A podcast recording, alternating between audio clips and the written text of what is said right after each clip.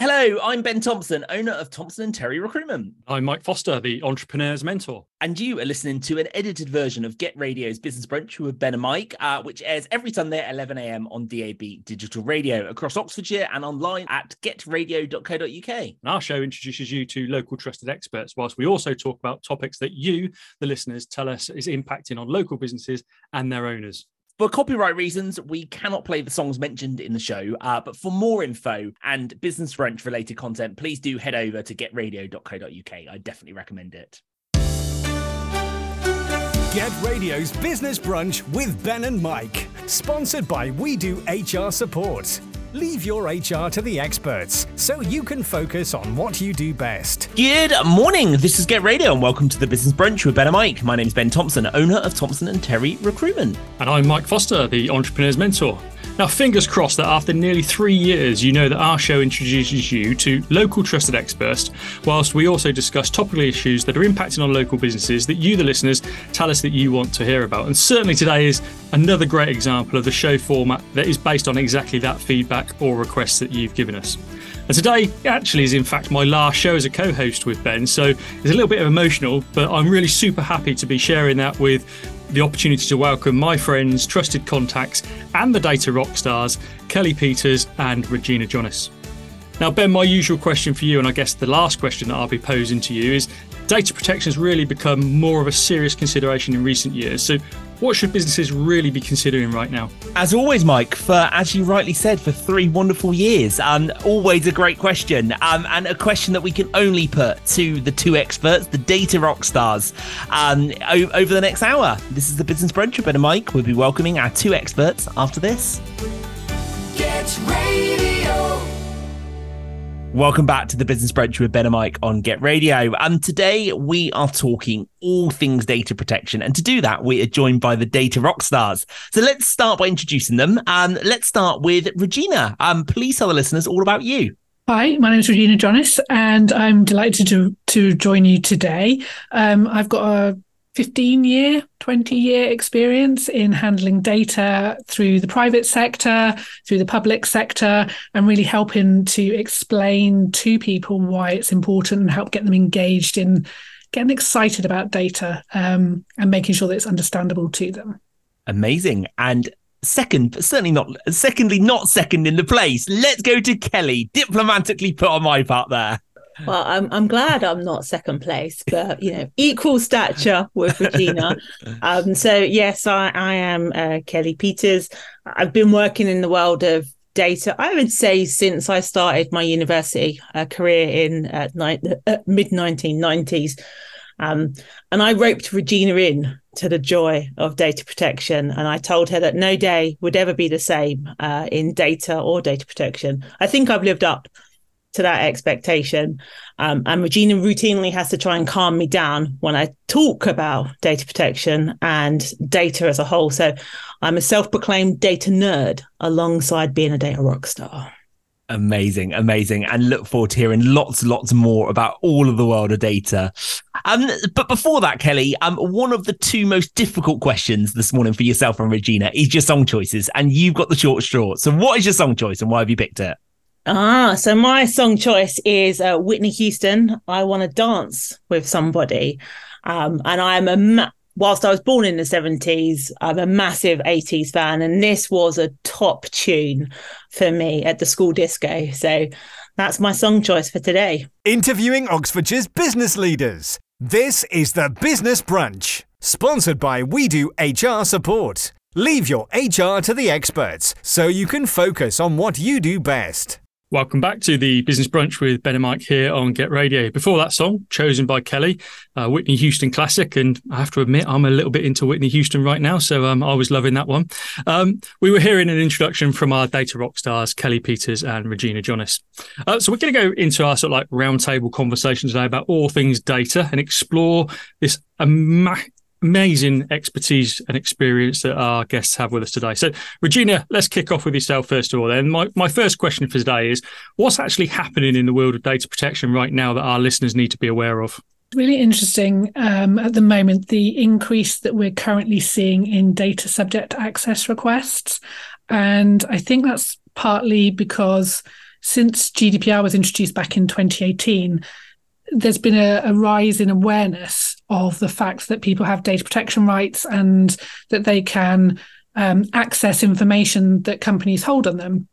And what we've been seeing is that more and more people are looking to exercise those rights, particularly when they've got a bit of an axe to grind with a company. So, if they're a disgruntled employee or going through a process, um, or indeed if they're disgruntled clients, then they want to find out and have that little bit more insight into the types of information that's being held on them and often are looking for some kind of if you want to call it like a smoking gun something that's been said that shouldn't have been said that they might be able to hook onto that supports any kind of issue that they may have. And it's certainly something that we're seeing more and more companies have to face and get to grips with and then really be faced with and sort of have that realization about the just about the volume of information that they hold on any one individual and particularly where it's been an employee that's been with them even for a short volume of time the amount of data that's been created in that limited period is is significant and takes a huge amount of time to sift through and make sure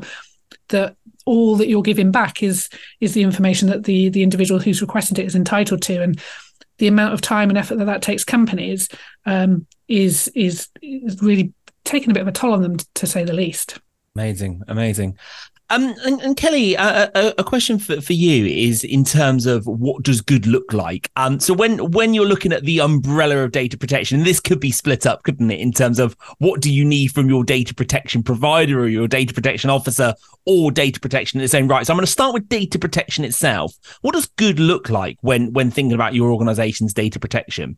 That's uh, an awesome question, there, Ben. Um, I think for me, what does good look like firstly, I would always want you to educate your staff. Your staff need to understand what they're handling, you know, what they're asking of their customers, your suppliers, why they're using it, what system it's being stored in.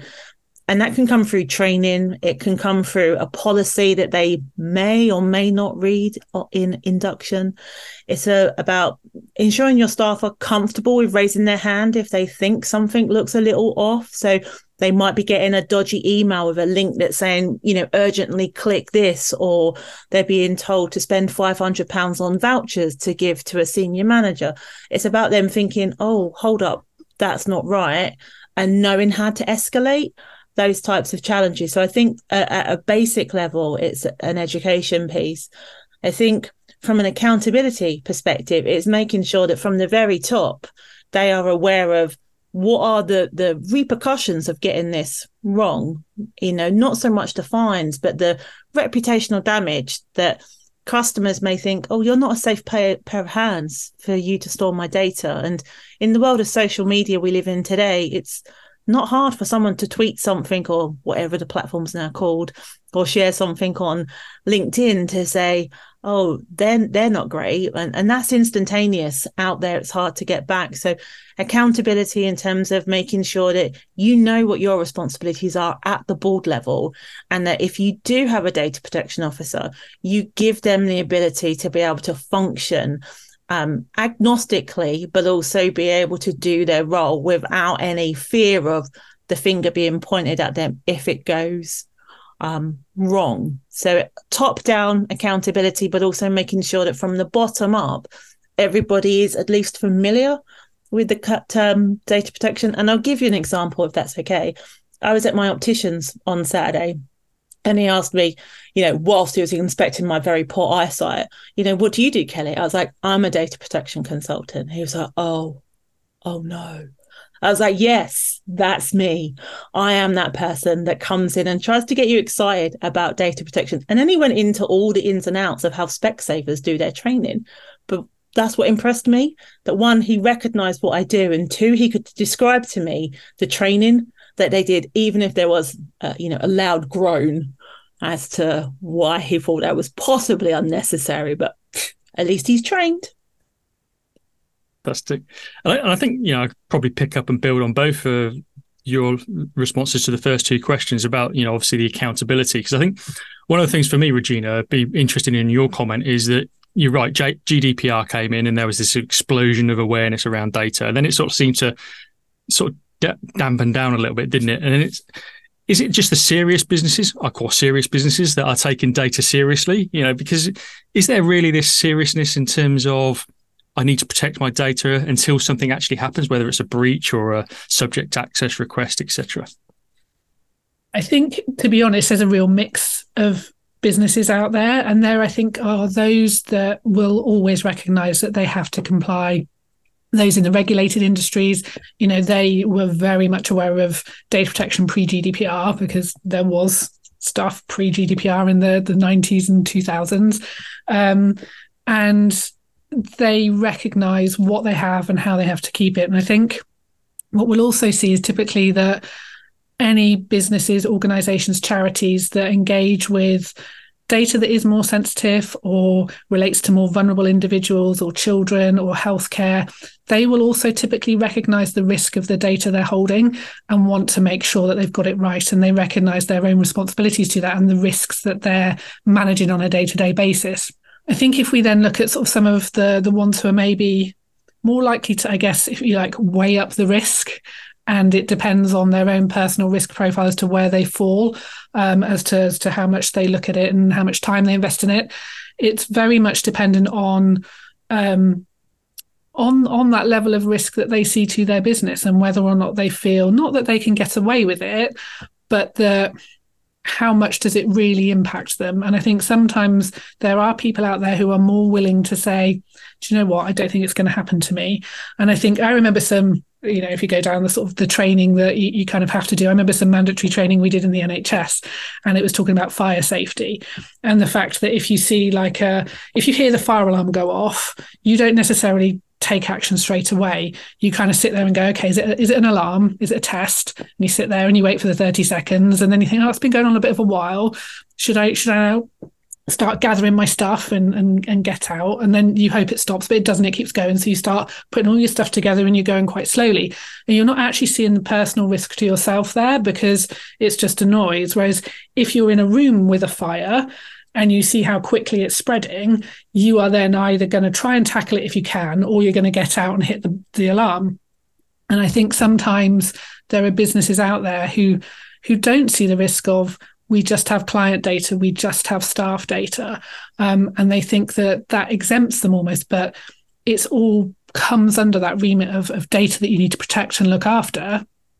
And the risk of potentially something going wrong internally of you know we've seen the big Morrisons case. It was an internal person that shared staff salary details on the internet intentionally. And if you as a business can't demonstrate that you've tried to engage your staff mitigate some of those risks you have to really think about the potential impact on individuals. Even if in your mind you think it's just staff data it's just client data it's really well what is that potential impact that you could have on those individuals? And more often than not, it's not insignificant. Re- really good advice as always, and and I do want to build on that point actually. Um, but before we do that, um, you have not got off the hook. So, like with Kellie, um, you have chosen a song for our listeners today. So, what is your song choice, and why have you picked it? So I have chosen Shotgun by George Ezra, and that is because it's a great summer tune. And up until this summer, I would always think about it with the top down in my little MX5 driving around. But sadly, I've had to trade her in this summer. And so it will just be a distant memory whenever I play that song and sing along to it in the car. So um, if you can give me that chance now, then that would be great. Oxfordshire Station, get radio. Welcome back to the Business Brunch with Ben and Mike on Get Radio. And um, the data rock stars are definitely living up to their names with um with great song choices today. Um, I think one of the things that Mike and I see a lot with with with hosting this show is that when when setting up a business, a lot of us um, are experts within our field, um, but actually, um, a lot of us aren't. You know, we we wear a lot of hats as, as small business owners. So so I think you've touched on that um, quite a, quite a lot, Regina. And maybe I'll come across to, to you, Kellie, or, or, maybe stay with you, Regina, whichever you prefer. Um, just around um, uh, what what what are the first things you should do as a small business? If somebody's listening right now and they believe they do nothing for data protection we don't have anything in place. We've never looked at data protection. We thought it didn't affect us. Um the first thing is that they're wrong. But what is that first process? What what do they need to do under the data protection umbrella as the first step? My recommendation would be go to the Information Commissioner's website and we can share a link after this and do the self assessment. There is a very simple self assessment that will tell you whether or not the, the regulation applies to you and the fee that you need to pay. Nine times out of 10, you will have to apply to it. So that would be my, my very first step. Go check with the regulator. They will tell you whether or not. Don't don't listen to me and Regina saying you yes you do.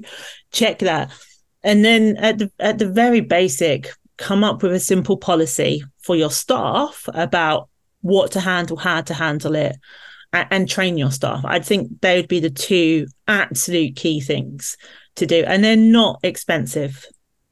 I think for me, the the step to just slot in before those two uh, would be to map your data. And if again, if you go to the ICO, there's a, a spreadsheet that allows you to template that allows you to look and document in each of your areas of your business and think about what is it you process in each of those different areas. And if you can think about what the personal data is that you are responsible for, that will help you more easily write those policies that Kellie has just talked about and train your staff on them because you'll have a clear picture of what you're responsible for. And that has to be, for me, the first step is understand what it is you have in your business. And so many people don't. Wow. And from somebody who's been through the process with you of uh, the start of a journey, I would certainly certainly echo those steps because you know, I, I prom- primarily the two organisations I was working for were a firm of accountants that I engaged with for because obviously we had sensitive data, and I think it was really interesting in both organisations when we did that data mapping exercise to the number of organizations we'd shared our data with, you know, with the, the online stuff, the digital software, etc. To think, oh my word. And then when you got me to delve a little bit deeper into, well, where actually is that being shared? Is it being shared in the US, UK, overseas, etc., etc.? And I'll go, uh, don't know, but let me look into that. You go, oh my God, it's all over the world. So it's, and then, like you say, how that then impacts how you write your policies and your considerations, certainly for sure. Now, one of the things that I'm sat here as a business owner potentially thinking of for me and behalf of my customers is based on the fact that subject access requests are on the rise, um, based on the fact that we could have a data breach and that could be a reputational risk, then perhaps I don't need to record anything on my database anymore um, because then I can't get a breach and I can't then get a subject access request where I've got to share it. So one of your expertises I know is helping people choose the right system, database, etc., for that sort of thing. So take us through those sort of considerations we'd make as a business to say, okay, well, we've got to be realistic. We've got to hold data. What's the best way of holding that data? That's a, that is a good question, and I think it.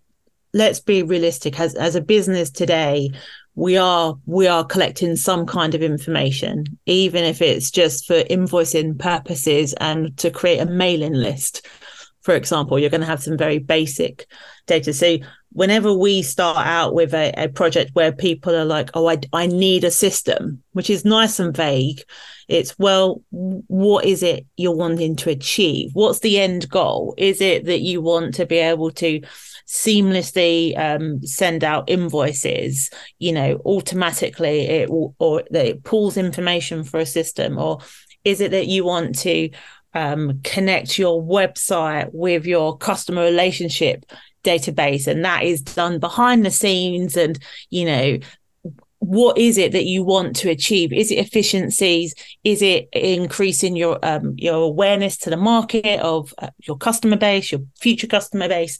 So if I if we know what your goals are we can then take steps back and say okay well what information do you need to collect for that. So is it just simply a name and an email address?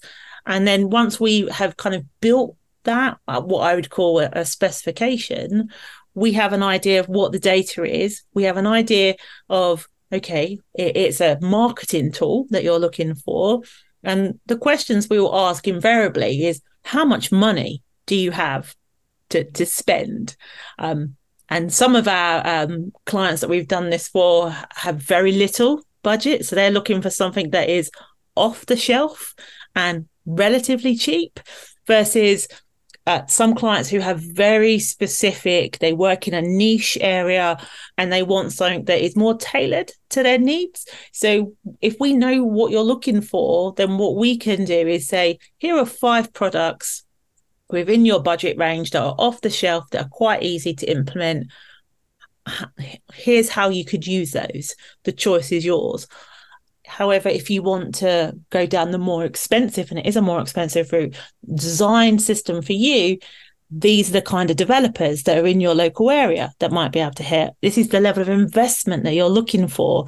And when we've done this for some charities, we've then helped them build a business case because they've had to seek the funding to, to kind of be able to implement that. But it, it always starts off with in that type of um, scenario where you're looking for a system, what is it you're looking for a, as an outcome, and then or as a system, and then we work all the way back to the very beginning of, well, let let's talk about what you need to collect, and through all of that, it's people engagement. Because if if you if the people that are going to collect it know what they're collecting and what system they're going to use you've got a better chance of rolling that out successfully and people using it. Because both Regina and I have worked in situations where systems have been forced upon us and you two might have had similar situations and people will then be like they'll run a report this doesn't look right it's not telling me anything it's not telling me the sources of our referrals or it's not telling us how much uh, money uh, we spent in a particular area. And that's because you've never educated your staff that there was a field in the system that allowed you to capture that. So that that's for me. The, the it sounds quite simple. It's not. It, it is quite a, a lengthy process. But what is it you're looking for? And then we can always help you find that system. I think as well to build on that, it's about keeping focus on those goals. We've often, seen, you know, what is it you want to get out of the system? What are the answers you're trying to look for, as Kellie said? Because all too often people have quite a clear idea maybe when they start if they've looked at engaging with their teams and understanding what is the data that we need. But then software suppliers kind of come in with the the bells and whistles the nice to haves and they can get distracted by that and move away from those fundamentals of actually what do we really need to do with this? And let's start with that element and then build on it um, but often those sort of bells and whistles and the nice shiny toys will sort of distract from those fundamentals. And I think when you've sort of mapped it out, talked about what are the flows of data that you actually need, if you have those documented and you focus on those, it gives you a much clearer way of saying, no, this is a system that meets our needs. And then the nice to haves can come later. Amazing. No, really good advice. Um, by saying the bells and whistles and the new shiny toys, I feel like now is probably the only time to talk about AI, isn't it? We we we must. Um, so AI is the new shiny toy, um, and businesses are, are using it um constantly. Um, so so what what should business owners um or businesses be aware of um when implementing AI with with your data protection hat on? What what are the, what's the risk there? So I would start off with first establish it if you are using it. So I, have done a, um, a webinar uh, very recently, and I asked a question to everybody that attended: It's like, how many of you are using AI in your business?" And the resounding answer was, "We don't." So then I asked them, I was like, well, do you have any kind of uh, tools that help you um, improve how you're presenting your information? So like an autocorrect or helping you with your, your grammar, for example. Or do you have any kind of chat functionality on your website, for example? Um, and what about, you know, driving to work? Do you use any of those kind of really funky kind of maps that Google provides you? Um, and then when I was like, oh, yeah, we do, I was like, that's all using um, AI. So we are using it. So, firstly, I would say, look at the systems you have in your organization and ask the question if any of those are using um, AI. I guarantee they are, you know, so you will have it.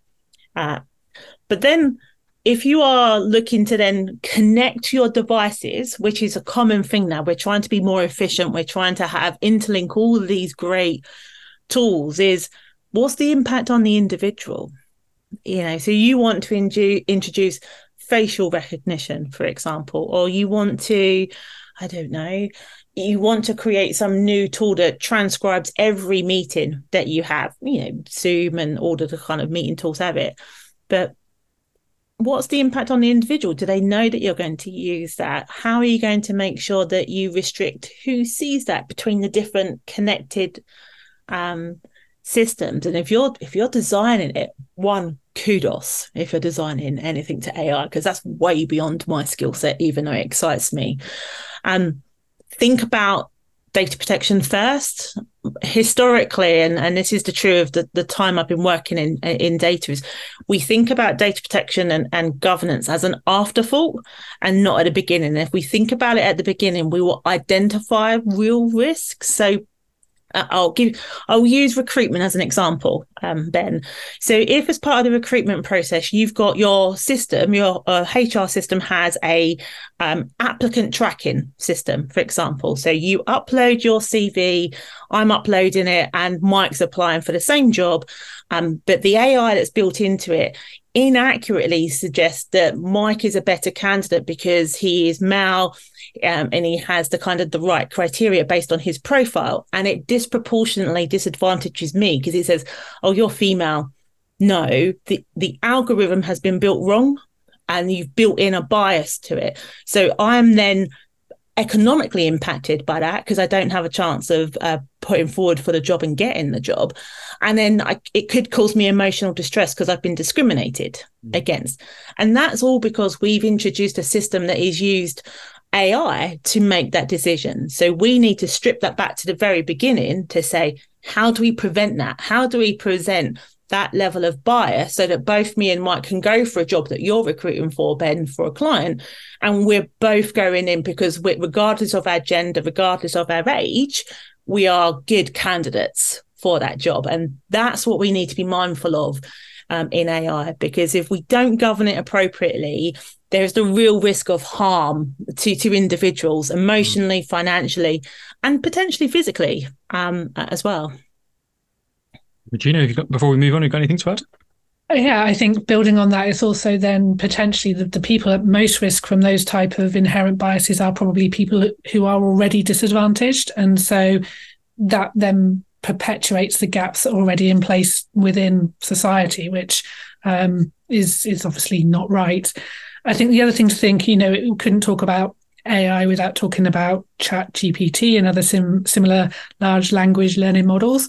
Um, the thing around that that I just urge caution is to be really sure that you understand what you're sharing when you're sharing it. So if you look into it, you know, a lot of these will be using those kind of queries, the information, the prompts to further train those models. So if you are starting to feed that with the likes of personal information, health information. If it's your own, be aware of that. If it's other people's, don't, you know, certainly not without any level of consent, because once it's in there, you lose that control of it. And then you don't know how it's going to be represented at a later date or who that might be disclosed to. So I'd really urge you to investigate. And I saw an interesting statistic, if I can remember it off the top of my head, um, the other week that's indicated it was from the Cyber National Cybersecurity Centre and they'd done a, a, survey which indicated, I'll keep it general, uh, that the the majority of businesses have used or tried um, Chat GPT or similar AI, functionality that uh, have come to the market since. Um, but a minority of them considered data protection or cybersecurity when they were using them. They hadn't even crossed their mind to think that they should be thinking about it. And I would say you absolutely should. There are ways that this technology can be used nefariously. There are obviously ways it can be used to great benefit, and that is important that those benefits are realized. But we have to make sure that we're considering the risks and that we're considering that people's data is kept safe. And if you're using it within your business, you have a responsibility because you are responsible for that data that you're sharing and inputting into those systems. So it's don't do anything without understanding it, without understanding the risks and accepting and mitigating those risks if you're happy with them. Wow. As I knew we would get on this show today, um, practical as always. You know, I think that's always been one of your USPs, as I call them. Um, you, you, are practical. You know, even I can understand data, and uh, does even get me excited. You'll be pleased to know, Kellie, that it can get me excited on uh, data. Whereas sometimes when I've read, you know, little small print around data, I've gone, oh, now you've lost me after like two lines. So, yeah, I knew we were going to get that from the show. But thank you for your thoughts so far. We will continue that conversation after this. This is the Business Brunch podcast from Get Radio, sponsored by We Do HR Support. Leave your HR to the experts so you can focus on what you do best. Welcome back to the Business Brunch with Ben and Mike here on Get Radio. Um, we're joined by our friends Regina and Kellie, the data rock stars, uh, talking about all things data today. And we've been talking about various different areas. And I, I really want to jump into the sort of like the real life harms of data protection breaches. You know, we talked about them. We sort of touched the surface when we were talking earlier about subject access requests Um, I know from our conversation, and you touched on it earlier, that individuals are predominantly the main reason why we have breaches, not necessarily the systems or the security. But yeah, tell us a little bit more about the, the real life harms of those breaches. You know, ex- expand on what we talked about earlier. So, some of the things that you might have seen in the news recently around breaches have, I think, been quite a good illustration of where there are potential harms. Um, one of the prominent stories within the last month or so has been around um, the police forces that have responded to freedom of information requests um, and have provided the original workings spreadsheet behind the actual um, answer spreadsheet that they were giving out to to the requesters. So freedom of information requests are a bit similar to data subject access requests, except basically as the public, we can hold government bodies to account and ask any questions about how they're spending money. It generally tends to be around aggregate figures, sort of numbers of police officers, that type of thing. And within those organizations, staff members will collate the data, pull it together, and then share it back. Now, what we've seen across a number of forces has been that they've shared um, either the hidden sheet, which has been easily unhidden, where all the workings and the details have come to light. Um, and in these cases, have actually disclosed police officers' names, addresses, details. And you know, in the case of of the Northern Irish Force, that has actually, you know, that puts people at real risk. You know, there's there's historic tensions there. The police, you know, typically people won't reveal who they work for. You know, there's, there's very real political tensions which can lead to real life harm for individuals working in that environment. And so to disclose that level of detail publicly around who they are, where they live, puts them and their families at very real risk from physical harm. Um, similarly, you know, if you've had seen uh, financial information being released as part of again subject access requests or disclosures accidentally that go to a company that it shouldn't have gone to or as part of a cyber uh, cybersecurity attack you know ransomware attack data has been siphoned off if it includes anything around financial information accounts that can be linked to email addresses or names the real risk to individuals of financial harm through identity theft, impersonation, or even being targeted by the attackers who have that information to try and access things like passwords, login details. If you know that somebody banks with a particular bank and you've got the last four digits of their their um, account number, you can very, very easily create that email that has the last four digits of the account number and makes it look really real. That makes it more easy for them to fall foul of phishing attempts and bypassing the kind of securities that your bank puts in place to try and protect you. And so again, you know, companies that are, are lax with that type of data are potentially putting their customers and their clients at real risk, or their staff of, of identity theft, financial harm, loss that you know that's that's ultimately very distressing for those individuals and it's difficult to get back from you know once somebody's identity has been stolen it's it's it's not easy to to claw that back. And you know the impact in terms of credit ratings the financial obligations that potentially they may find themselves under that they've got no idea about.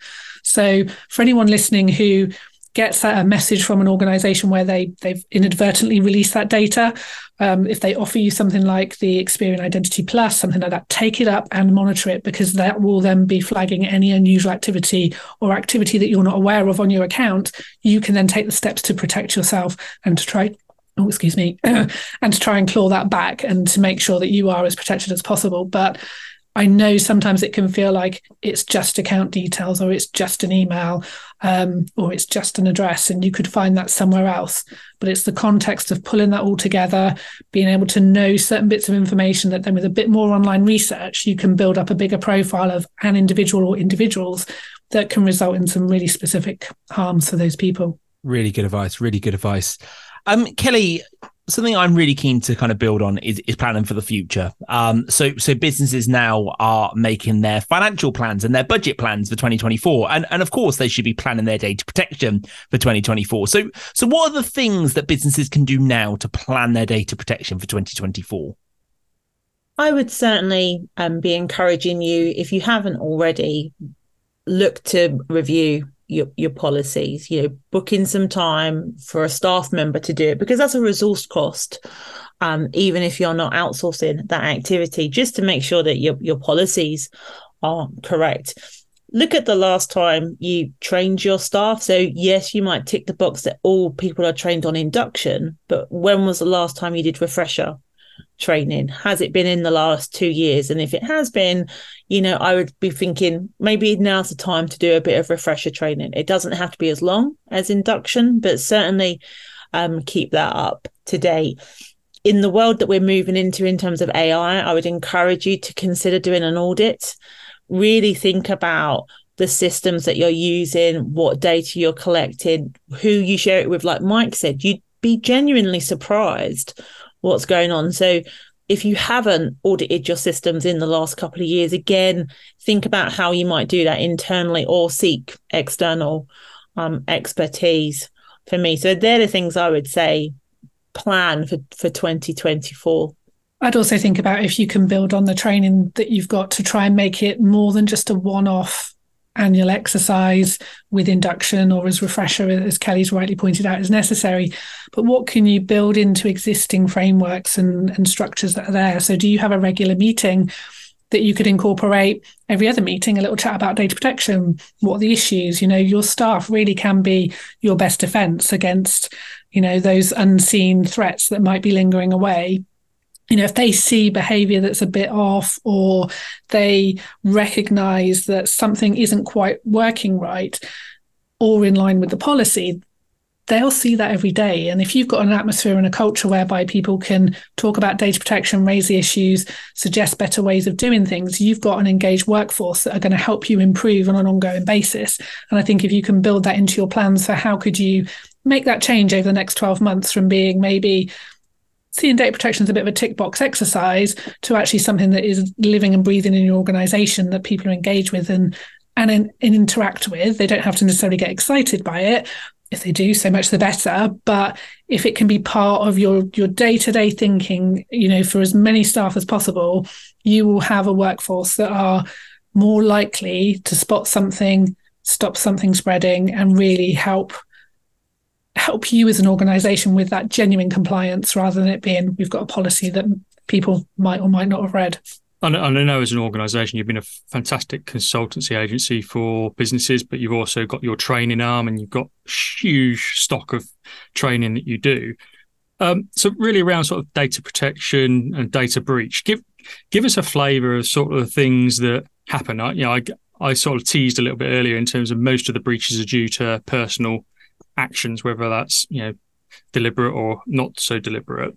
Um, so if I'm a company here sat at the moment going, okay, well, do I need to review my policies? Do I need to do staff training? Do I just take this seriously, or is it just a tick box scenario?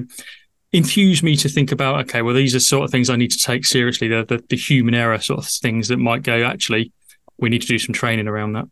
Oh, that's a, a good one. I think the most common type of data breach is where staff have shared information with the wrong company, for example. Um, so imagine you're an accounting uh, firm and a member of your team sends payroll details to the wrong client. It's easily done if you're using email as your method of, of transfer. You've then potentially put all those individuals um, at risk. Um, so, you know, email for me it is is a very big um, breach.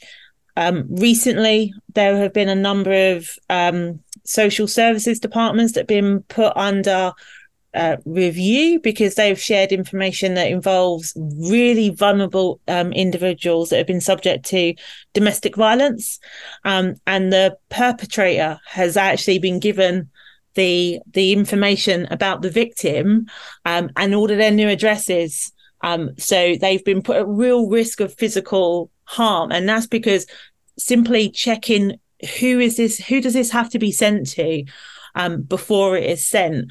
So to me, those today we are really fast paced. We're juggling multiple tasks on any given day, which I'm sure anyone that's listening will resonate with that. We're trying to do a lot in a short amount of time it's at that point that you're at greatest risk of a silly mistake happening in that you respond too quickly to an email. You click a link you don't mean to. You download something that you think oh i shouldn't have done that afterwards. You send an email to the wrong person. You put everybody in the cc box rather than the blind copy box and another example is NHS Highlands sent an email out to I think it was about 70 people in the CC box rather than the blind copy.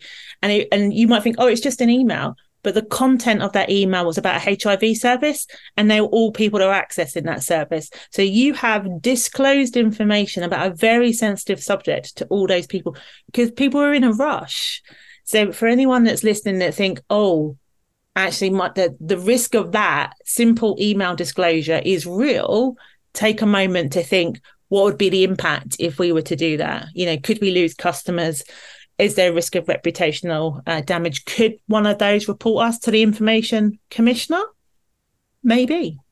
Really good advice as always. Really good advice um, so we are coming very much towards the end of the show. We've got about a minute left, so 30 seconds each if I talk quickly. Um, one of the things that um, you've done throughout the whole show is share loads of tips. Um, so I'm going to ask for one more. Um, each of you, what would be your top tip um, for those listening at home to end the show? Check your cookies. So if you use the phrase on your website, by continuing to use the website, you accept these cookies. That is illegal and you need to check. The ICO are starting to, or have indicated that they're going to start looking at cookie compliance. You need to have accept all, reject all as equal options for people to take without any nudge in either direction. It's okay for people to reject cookies. Um, they track us, they build profiles on us. Um, I'd recommend rejecting them, but make sure that your website is legal, make sure that you have got those options for people and that cookies are not set on people's devices if they're not essential, unless somebody has said, yes, I'm okay with that, actively said yes. Use BCC rather than CC in your emails.